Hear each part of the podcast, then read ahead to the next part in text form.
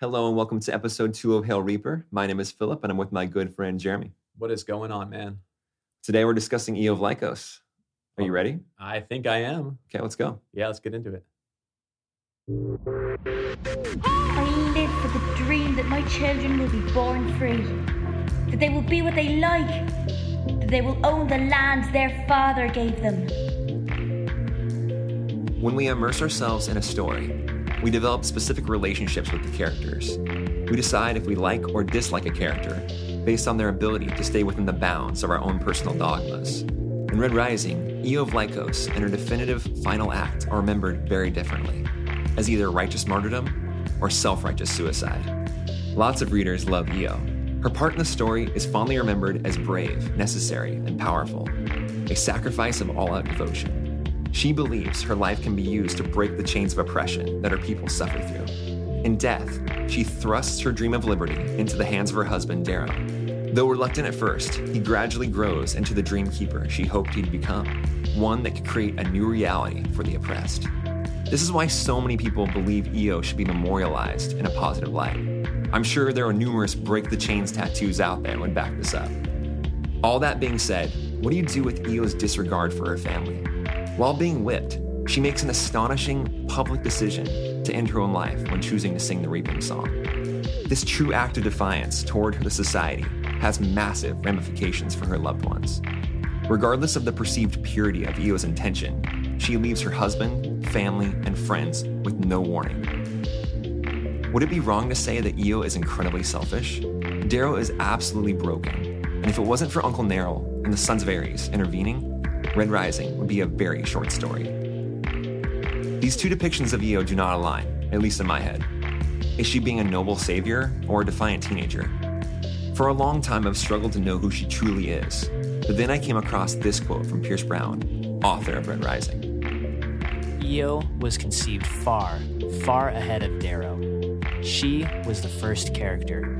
It was always about that sacrifice. Before Darrow, before Lykos, before freaking ugly Dan, before all of it. This quote challenged me to think differently about the slave girl from Mars.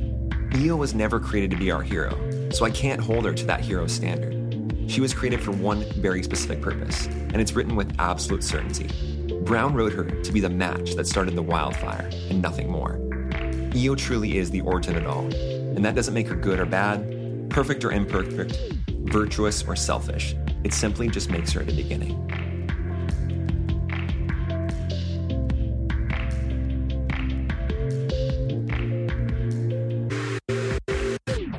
Despite everything I just said, I want to address something with Eo.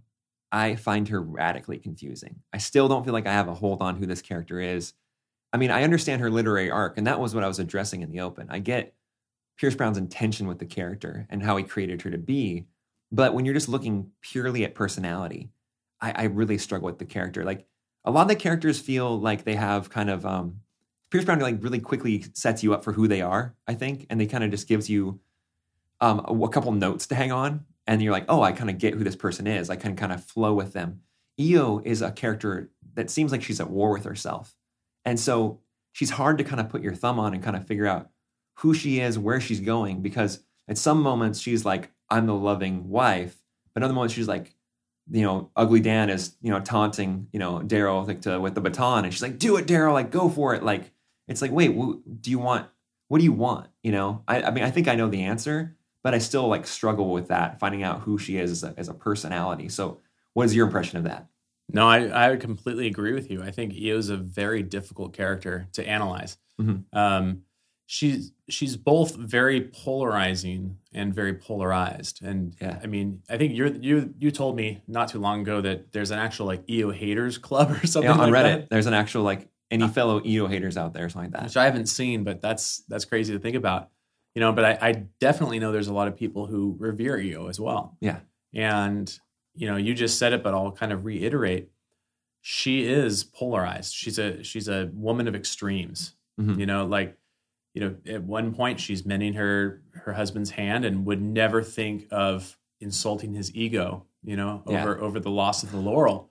But then she'll insult his dead dad yeah, you know, in, in the next turn. And she's incredibly intelligent. yeah, You know, She knows how to like get the most out of people, especially her husband, like how to kind of draw those things out of them. Yeah, and you can you can use the word manipulative if you like, but she definitely knows how to draw it out. But uh, but then again, she has this other side of her where uh, sometimes she just seems so naive. Mm. Like you talked about picking up the thumper, you know, do it, Darrow, and you know she she talks about like taking over Mars, Yeah. you know, but but doesn't realize that that that would just be squashed like instantly. instantly. Yeah. Uh, you know, and and even at best, if if the military didn't come in and just squash it, they would just let them starve. They would just stop sending food to Mars because, Mhm. as far as they're concerned, nothing grows there anyway. Yeah. You know, so she's just very short sighted, but then wildly intelligent at the other. So there just never seems to be middle ground with the EO. Yeah. It just it just one side or the other, nothing in the middle. So when you and I are trying to kind of,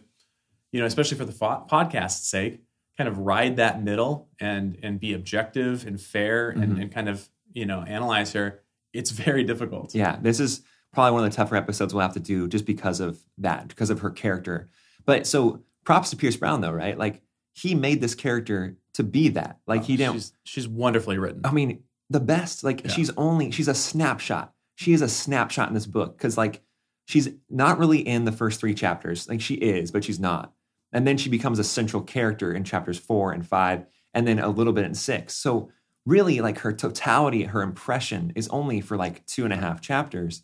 Yet the story is Eo's dream. Like it is Eo. And so, I mean, and he made this character be for some people wildly unlikable and then for some people like revered and you're like how did he do that honestly i'm, I'm serious like it's a skill like props to pierce for writing this character and and how he did it and and drawing a lot of um, like the emotional like kind of either disdain or like a visceral like lovingness towards eo i still we're still we're still talking about it you know after Yeah. all you and i have had these conversations like for a year now. I remember like being at coffee or your kitchen table and we're just like who is eo like how do we talk about this character? How do we how do we ride that middle? like we said without kind of going just to our instant reactions of our like our personal emotions. And we're going to get to that. We're actually going to address that. But we're trying our best now to just kind of you know talk about it a little more objectively.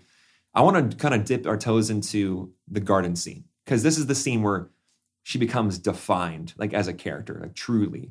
And that's where we find out about the dream and like kind of what the makings of the dream actually are and, and that conversation back and forth with darrow. The first thing that really jumps out at me though like when you're in that moment is how you really feel like you're eavesdropping on a conversation between a husband and a wife. Like it feels very vivid. I i, I don't know i it's almost like especially when you do the audiobook version of it and the narrator uh tim gerard reynolds is so fantastic. Yeah. but i mean the written word too. But either way it feels like you're you shouldn't be there. Like you shouldn't be listening to this conversation. Um but what's left so like a heavy impression for me is how different their personal dogmas are. Mhm. like how have they been married for six months? How have they known each other since childhood? And yet this is the first time they're having this kind of like conversation that defines like who they are as people and then also ultimately is defining their marriage in the process.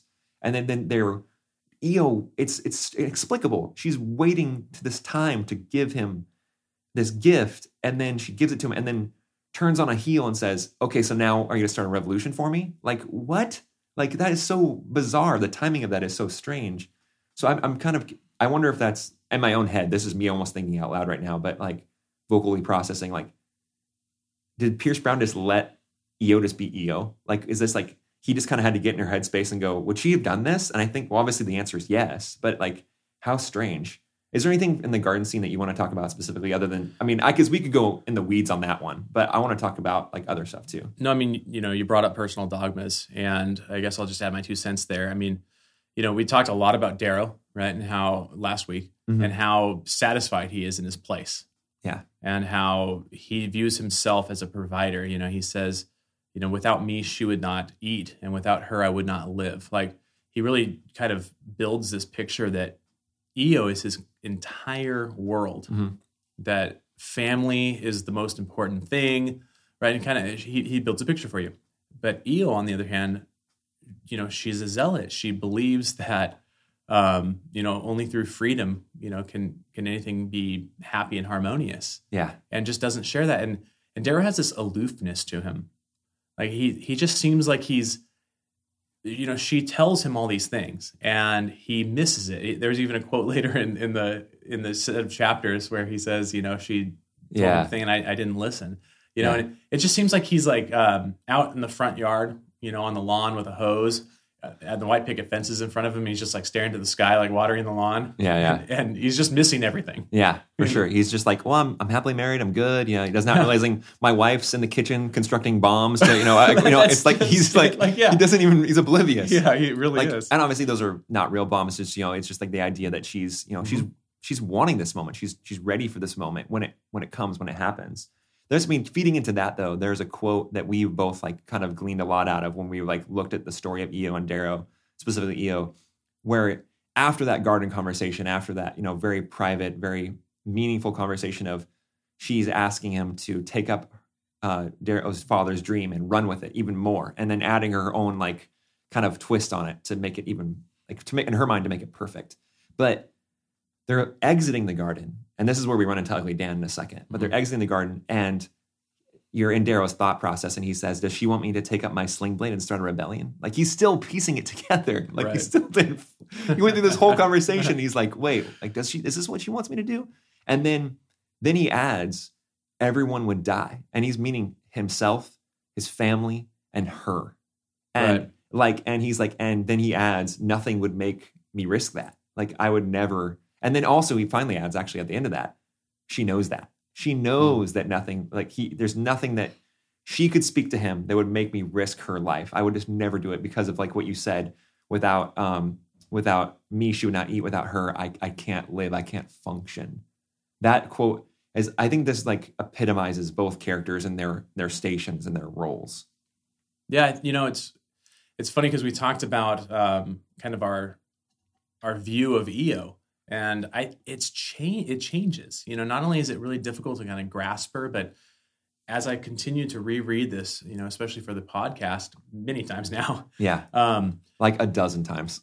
yes, Yeah. very close. Um, you know, she changes, and uh, you know, on first read, you know, down the road at the gallows, which you know we can talk about more in, in depth soon. But you know, sh I thought she was kind of making this this really spur of the moment decision, you Hmm. know, to to give her life. But every time I read it, I just get like these little hints and these little nuggets that she planned this earlier and earlier. You know, like Yeah. when when was she ready to pull the trigger? And it just seems so early to where, you know, you were talking like, does he want me to pick up the the blade and start a rebellion? Like, who will die? You know, everybody. And I kind of see it like this this chessboard. And you know, Darrow, he doesn't want to play chess. You know, Yeah. he, he doesn't want to approach the board because he refuses to put his queen at risk. And it, it just it paralyzes him. And it- like you said, Eo knows that. Mhm. And so what is her option? Because this guy is the guy who can get it done. Yeah, If- she knows if that. Anyone's gonna get done, it's Darrow. Nobody else can do this. Yeah. And he will not if she's in the game.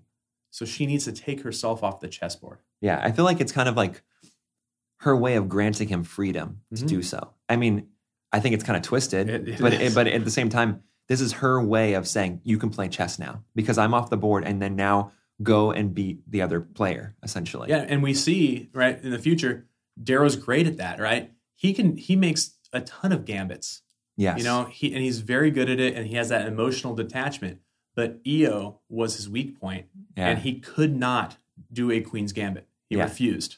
I like that. Is that that's an actual move, right? In chess, It is Queen's yeah, Gambit. It is. What is that? What do you do? It's when you purposely allow the opponent to take your queen, but it allows you to opportunely like set up for for an attack to checkmate them. Ah, I actually, I'm really poor at chess, and I don't think I've played since like fifth grade. And I was in fifth grade, so I was probably really bad.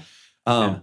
Let's go ahead and talk about that next scene that really defines her. It's the gallows, and it, obviously in the commons, it's that really public place. But this is another one of those scenes that Pierce Brown, I think, really wants you to visualize. I mean, I think that's his intention for the readers. He wants it to be grand and to feel really vivid and alive. It's a scene that he's trying to show you the anxiety, the sadness, and the anger that Darrow feels. But to do that, it's not just this singular vision, it's this multitude of people that are gathered here to really elevate this, this, this scenario. And so Pierce Brown drops again, he drops these kind of breadcrumbs, these nuggets of telling us how big Lykos actually is, but we don't picture it that way. At least I didn't picture it that way. You and I say when I say we, you and I did never didn't picture that way till we till you did the math for us and said this is what it would actually look like. So at the gallows in this common place, what does this look like? How many people are there? Yeah. So you have 20, uh, 24 clans, and 23 of them live in these townships, you know? So I, I kind of view it as this wagon wheel or or honeycomb kind of kind of looking thing, Mhm. right? And there's tunnels that that attach to them. The 24th clan is Gamma, which is the largest of the clans, and they live above the commons. And so each one, and and just so you know, I, and I don't know if even the listeners can can kind of track with me here, but I've always viewed it looking like Fraggle Rock. so Yeah, throw that Fraggle Rock in there. I have to throw that in there. It was like what? That was like probably I don't I can't imagine that being on TV after like 92, 93.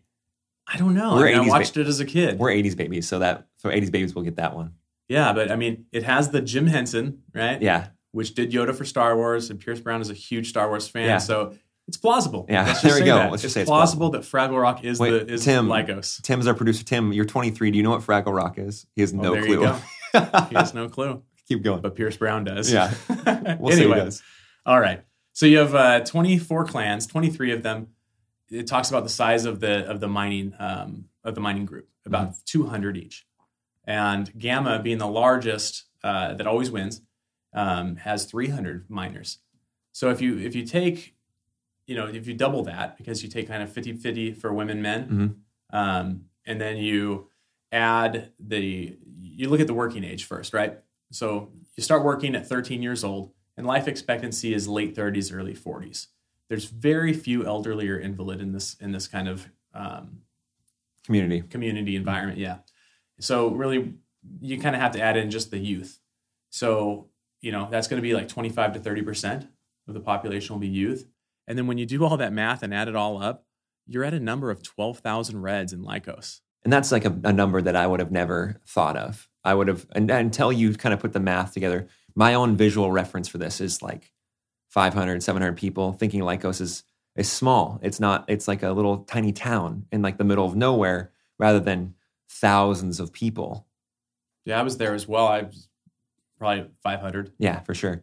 Well, that's, you know, this is the completion of Eo's story. Like it, it manifests in this moment because obviously she sings the reaping song and then, you know, and that's, it, you know, put to her subsequent death, which, and, and that scene is just, it's scary. The one thing that really bothers me though about this is that Magis- Magistrate Virginius comes down and kind of like, you know, there's an exchange between Nero and Magistrate Virginius and they talk like how, um, you know, anyone else share in this? Does anyone else share her opinion? Because she's obviously going to be put to death. And it doesn't happen. It just doesn't. And no one speaks up. No one speaks up for her. Not like they don't kind of go, yeah, like I want to sing too, or they want to have some solidarity with her. Her own parents don't do this. Her husband is gagged, so he can't do this. And he mentions like they're all scared, and he's like he'd be ready to go. He's the one who would. yeah. he'd be ready to go, and he would gladly and happily die alongside her, but he's not given that opportunity. But it really bothers me. It's always bothered me why no one stood up with her or like stood in solidarity with her in that, especially as being a parent myself, you being a parent. Like, how would you just stand there and not do that? But I guess it speaks to the level of oppression they're in. Mhm. Like, you have to, you can't ignore that, like that part of it. Yeah. Like, they're just like, they've been conditioned to just obey. And like, that's, you know, like obedience is the highest virtue. But it, I, I still can't get, I don't know what, if you, that's a problem that I have or something you, you would justify or. No, I mean you have obedience, like you said. You have, you know, kind of the quote where Darrow talks about how the Greys carry their thumpers, but they would never need them Hmm. because everyone kind of falls in line. Yeah. Um, like you were saying, I mean, obedience is not only a virtue, um, but you also have kind of this reflection of this peaceful protest.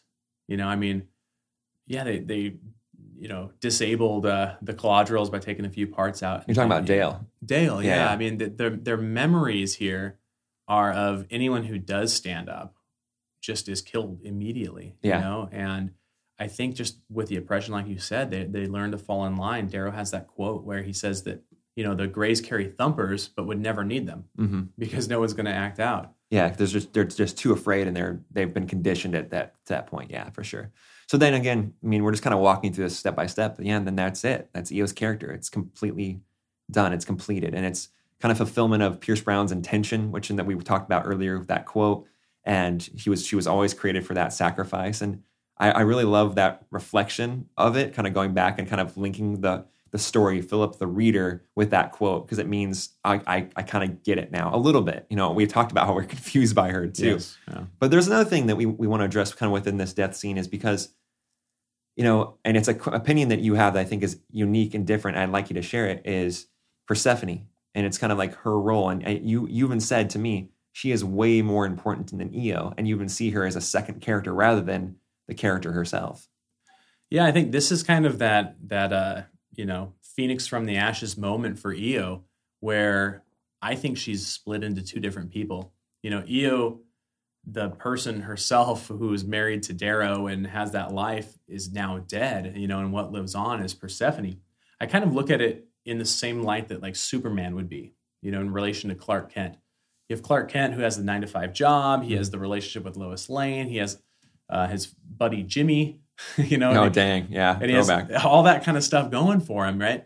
But then he turns into Superman, you know, when he goes into the phone booth, and now he's this moniker of of hope and justice, you know, and and Eo very much in the same ways like that, you know, because outside of this internal dialogue with Darrow going forward, who who will always remember his wife Mhm. and and reflect on her, but everybody else in the galaxy um, only knows Persephone. Yeah. She's not Eo. She's Persephone. No, she's she's mythology. You know, she's also that moniker of of hope and of justice. yeah. But she becomes this mythology, and and nobody knows her flaws. Nobody knows that polarized character that we don't know how to handle. All they they just know, you know, this myth. Yeah. Let's move on to do our favorite quotes. So each week we'll be probably most weeks we'll be taking our, our some of our favorite quotes from the chapters and just kind of mentioning them, calling them out. And also they're they're really worth exploring a lot of times because they kind of feed into what we've been talking about with maybe the character itself. So go ahead and read that first quote for us. Death isn't empty like you say it is. Emptiness is life without freedom, Darrow. Emptiness is living chained by fear fear of loss, of death. I say we break those chains. Break the chains of fear, and you break the chains that bind us to the golds, to the society. Could you imagine it? Mars could be ours. I like your EO voice. Thank you. It's uh, she has a deep voice. I think if we if there is like some sort of like TV show for Red Rising or a movie, I think we should petition you to be the voice. Uh, You think so? you can dub it. Oh, we have wow. we can have a girl play it, but you should just dub the voice. Should I instead like do it in my Graham Chapman Monty no, Python voice? stop, stop. We're not talking about Graham Chapman. All right. Um, anyway, uh, no, I, I like this quote a lot, and I think that there's a re- there's a lot of people like it for different reasons. I think you and we, you and I even have different reasons we like the quote. But I think the primary way people really like love to read this quote or like like to kind of what they like to glean from it is that it has this kind of spiritual like foundation for EO. Like it's break the chains. It's like it is that those moniker of hope, like kind of verbalized or realized in, in kind of like this verbal form. And and she's sharing this in a moment of like almost to tears with her husband. So it has this real deep emotional resonance and impact. But for me, like what I like about it so much is that it's not really like that experience, but more so that I could explain to someone EO probably just with this one quote. I could it, it kind of it's like the thesis of EO. It's, it encapsulates her perfectly. And so that's what I really like about it. That's why I glean from it personally. I don't know about you. Yeah, no, it shows her zealotry, you know, early on, uh, and it's it's interesting. We talked about this just prior, how you know Darrow is a bit aloof, you Mhm. know, and kind of missing the fact that Eo is planning all this, and this is from that conversation in the garden, of course, and then it just kind of uh, encapsulates that, and as well as on the very tail end, the Mars could be ours. You know, there was an early reference in the pod where, um, you know, I had said, you know, it's kind of naive of her. You know, she's she's very intelligent, but at the same time, she says these kind of things like, you know, if, if you just pick up a sling blade and and uh, seek death, like no, Mars Mars Well, will not be yours. In her defense, we see it that way because we have a we have a reader scope. She does know like her scope is so limited. it's a limited. very very narrow scope. She has. yeah, but I kind of wish that I mean, this is my own interjection, I guess. I do kind of wish that she would be a little bit more sit back, like kind of like, you know, search, let things happen a little bit more instead of acting out of that zealotry or that emotion sometimes because I think she could have been in like, if you kind of like, I mean, weirdly, if you could rewrite this book and have Eo like even last a little longer, what impact she could have made on the story going forward, I think it would have been monumental. It would been huge because her perspective is is valuable. It's just that it's also bogged and mired in all this zealotry and emotional thinking, which can uh, kind of cause her to act super rashly. So that's just like the, I guess her her problem, I guess, or her flaw, which I don't think she has many, but that's that's a huge one. Go ahead and read the second quote. All right. You think a dream is worth dying for. I say it isn't. You say it's better to die on your feet. I say it's better to live on our knees. And that's going back to that. It's in the garden conversation again. You know, it's that personal dogma. It's just not aligning whatsoever. And this is showcasing that. You know, it's not just us talking about it. It's like Darrow's verbalization of like, there's no way. Like this is that casting aside my life and your life for a dream. That it's just a dream. Like it's not reality. It's not obtainable. That's how he sees it. He's it's just some fantasy for him. And then for her, this is like everything. And it's a, it's it's really stark the differences between the two characters. And this is so illustrative of that. Yeah. No, well said. I I don't have anything to add. cool. We move Well, then on. it hit th- number three. As her voice finally swells and the song runs out of words, I know I've lost her. She becomes something more important. As she was right, I do not understand. This is a a weird one, like a really good one, but uh, a weird one because he's like, I have lost her. She becomes something more important, and she was right. I don't understand. But yet he just mentioned like seconds ago that she's becoming something more important. Like, so how does he not understand that? But it's more like it's wrestling for him. It's the wrestling of he doesn't understand that dream. Not that he doesn't understand what she's doing. He understands what she's doing, but he still, even in her death, even when she yells, break the chains to those 12,000 Reds there, even when she mouths, live for more to him right before she dies, he's still at a level of just complete disbelief and lack of understanding for everything she's doing. He, it's almost like, and at some points, it's a refusal to understand. Yeah. Like, I don't know how you feel about that one, but I think it's like he just doesn't want to recognize, he doesn't want to be there with her. And, and, he doesn't want to play chess, like the, how you would say it. Yeah, I think you know you could probably harken back to that chess conversation again to kind of summarize this in a way. Um, but he he does know it's important. I agree with you. Um, but his understanding of it doesn't really come to fruition for another couple chapters, if not like maybe the first third of the book. Yeah. I mean, he's the book kind of essentially becomes Darrow discovering Eo's dream through a series of scenarios. Like that's really that's really what Red Rising is in a lot of ways. It starts here. It starts in this moment of him wrestling with that greater understanding, and then kind of ascending with her uh, along the way. Yeah. But but I don't know. I, I would say it's not till the end of the first book that he actually really really understands like her dream and understands the importance and he's like he's right there with her like writing that line so let's go and wrap up the podcast we mentioned earlier we're going to reserve our own personal thoughts and personal feelings on what we think of eo till now so we've been trying i know we probably didn't do a really good job we've been trying to kind of ride our, ride that line that be a little more objective but here we are we're going to go and kind of explain how we feel about the characters so jeremy you're up first how do you feel about eo Yeah, when you try to walk the ridge of the roof, you know, eventually you're going to lose your balance and fall on one side or the other. yeah and uh, I fall into the camp that that dislikes EO overall. I, I wouldn't go as far as to say I'm in some sort of haters club or anything like that. I, no way yeah. I just can't get on board with a character that is so unkind to her husband, Mhm. um, making fun of her, her his dead father. not even making fun of at least bringing it up as a point of like kind of like reverse psychology like that's low because that's what i think she's doing Yeah, and, and it really just comes down to manipulation. Like Mhm. she's highly manipulative and uh, and unkind, and I just like I said, I just can't get behind it. it's for me it is that it's that kind of like the her death scene doesn't really bother me like it's the garden scene like her death like being uh you know what people how people picture her her final act as being a martyr so therefore you a lot of times the last thing you do is what people remember and that's what she gets credit for but no we have the benefit of having the clear big picture here and chapter four the gift she is so deeply uh wounding darrow in that in that garden conversation like kind of almost like playing Jekyll and Hyde. Like, come with me. I'm gonna like, you know, we're gonna have this really rich, beautiful experience as husband and wife. Then I'm gonna, you know, seconds later, gonna bring up your dead dad, and I'm gonna kind of throw it in your face as a way to kind of help uh, motivate you and instigate you to doing this with me. And it, he doesn't believe in that. And she doesn't let him have that option. And I think that's that's really hard. So for me too, it's it's kind of a I love her arc. I think we we said this already. Beautifully written character. She is. Um, wonderfully written, but as a personality, I I don't have any uh, affection for her. So, which is unlike a lot of characters in this book. I have affection for most all, all the people you're supposed to like. I like them. I do. Um, I I don't really like dislike anyone uh, in that sense. But I have another question for you as we wrap up. Um, you know, we mentioned in my like kind of my opening is Eo remembered as the either the righteous martyr or the self righteous suicide. Where do you fall on that? Self righteous suicide for me. Yeah, I, I, oh man, I feel like we're gonna get so much bad email, but I feel like at the same time, it's the for us, it's just our truth. You know, we Yeah. we do feel like that. I feel like she could have been more like a character we're gonna talk about next week, Dancer. He's just so observant. He sits back. He collects the information.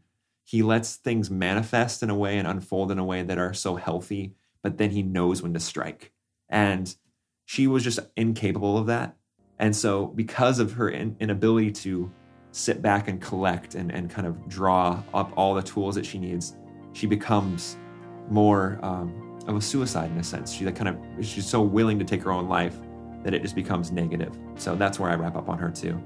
That being said, that's episode two. Next week we'll be back with Dancer. Until then, Hail Reaper. Hail Reaper. Thanks to Pierce Brown for writing the beloved Red Rising series. A special thanks to Tim, our engineer and sound designer. Check out his music on Spotify by looking for the link in our podcast description. And thanks to all our contributors who made this show possible. If you enjoy what you hear, please take a moment to rate and review us on your respective podcast platforms. You can find us on Instagram, Twitter, and YouTube at Hail Reaper Pod, and you can email us at hailreaperpod at gmail.com. If you'd like to support us, please take a look on our Patreon page, patreon.com forward slash Hail Reaper. Until next time, for my co host Philip, I'm Jeremy. Thanks for listening.